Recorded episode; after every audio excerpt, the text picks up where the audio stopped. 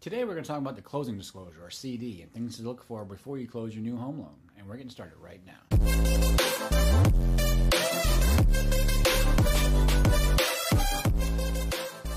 Hey, what's going on? I'm Emmett Dempsey, mortgage advisor with Geneva Financial here in beautiful Port St. Lucie, Florida, and welcome to another mortgage and home buying tip.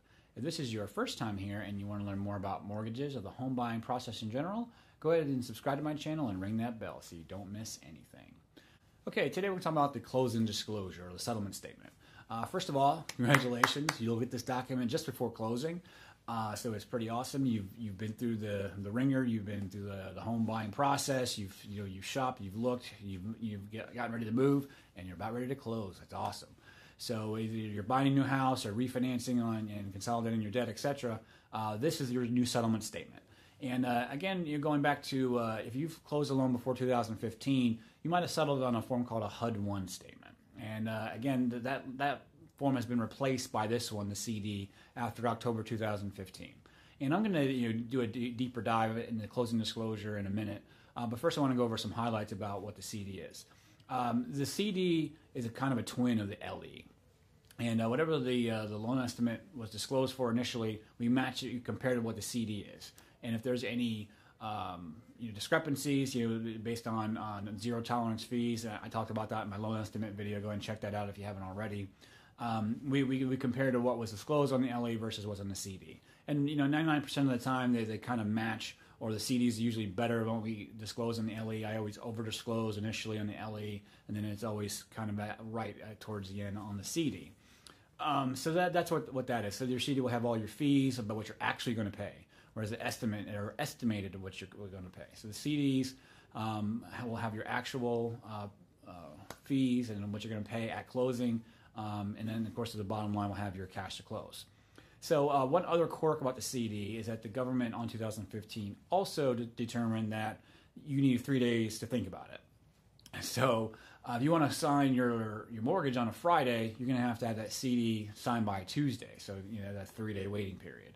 And, and a lot of times here at Geneva, we can issue that closing disclosure early, kind of expire that three day wait because it, it, can be an issue, especially if, if you have a very short closing window in, in order to get it closed. You know that, that three day wait it used to be a lot big of a problem, but it's just a, just a quirk because a, uh, a lot of times, like from us, you'll get a, an initial CD to sign and then a final CD right before closing and the reason why is because of that three day wait uh, in order to expire that to meet, uh, meet our, our guidelines, meet our compliance. So uh, without further ado, let's go ahead and do a deep dive into the closing disclosure. Okay, this is the uh, sample dis- uh, closing disclosure form, and it matches the sample loan estimate provided by the CFPB. You see, it's Michael Jones and Mary Stone. Um, so this is the same corresponding closing disclosure to the loan estimate, because as I mentioned before, they're kind of twins of each other. Uh, so here's closing disclosure here, the date issued, uh, closing date, disbursement date, uh, sale price, etc., the loan number, loan type, etc. here. Uh, your, your, loan amount 162, the interest rate, principal and interest. Uh, you know, it kind of looks like the loan estimate initially on the first page, kind of uh, matches what those terms were, whether it's a prepayment penalty, balloon payment, projected payments.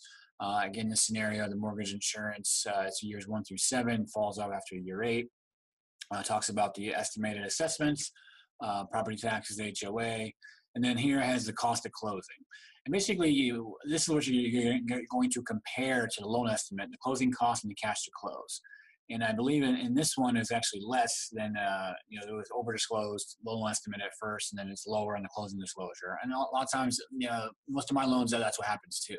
I always over disclose initially, in worst case scenario, and then the numbers get better. And then uh, going the page two, it kind of breaks it down.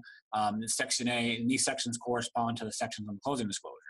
So you can kind of compare what you disclose on your loan estimate versus within the closing disclosure, uh, subject to certain tolerances. You know, so if uh, you know in section A, you know there's no increase on those; those are zero tolerance fees. Section B, if these increase, you know, oftentimes the credit report usually comes in a little high, and the lender is responsible for for paying the difference. But you can see um, it's matching right up to, the, to your uh, loan estimate. Section B, Section C, services uh, you did shop for, uh, you, you survey, title insurance, pest inspection fee, etc. Uh, the other costs are your government uh, recording charges. Again, transfer taxes are, uh, are zero tolerance fee, so if they increase, the lender's responsible. Uh, here's your prepaids, your 12 months of insurance to the insurance company, as well as the, the per diem interest and the property taxes. Um, and then also here, you have your homeowner's insurance and property tax escrow, section G. And then of course here your H and your other. You have your like your HOA, capital contributions, anything uh, miscellaneous that's required to uh, to close the loan. And you can see what you know the real estate commissions, the, the each side, the title insurance, etc. And then uh, minus the lender credits, if any, um, seller credits. And then here on here's one of the um, the big differences on page three uh, you can see the, the comparison to the loan estimate to the final. Basically, it, it kind of gives you a, side-by-side comparison. And then did this change? You can see the loan estimate was 8,054 and closing costs ended up being 9712. And then there's closing costs, you know, paid before closing, and did they change? You know, uh, just because there is a change doesn't mean that the lender's responsible. Sometimes things come in high, like insurance comes in high, and all you can do is your, your, your best guess. But you can see overall the cash to close ended up being less and then that's a good, good rule of thumb. I usually try and overestimate the loan estimate uh, to anticipate for increases so it's not a shock to the borrower at closing.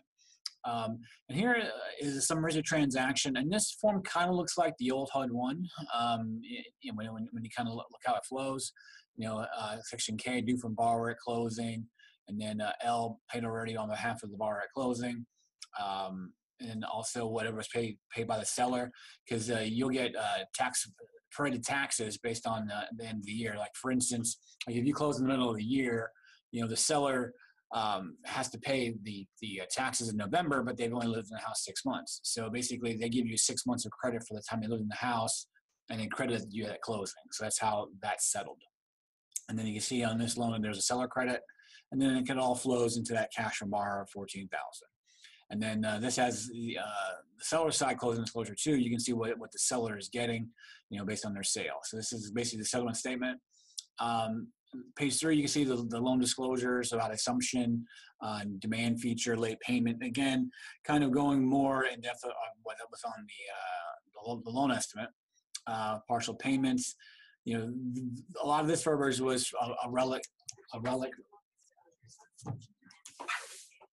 was a relic from the uh, Truth in Lending.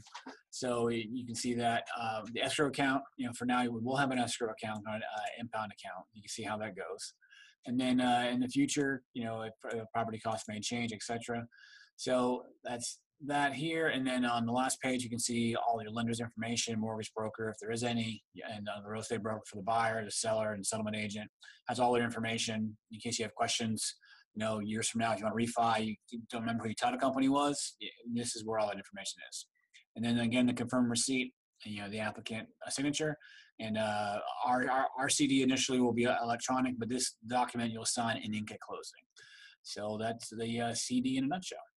Okay, welcome back. I hope that was an informative deep dive into the closing disclosure or CD. And if you're re- reviewing your own CD uh, in preparation for closing, congratulations again. You made it to the end of the process, and you know, and if you're using us, you know, again, thank you for your business. And uh, if you want your own personalized mortgage consultation, if you haven't begun the process yet, you go to dempseymortgage.com, give me a call. All my information is down here in the YouTube or Facebook show notes. And uh, please like, share, subscribe, comment on this video. Thank you so much for watching. and I'll see you on the next one you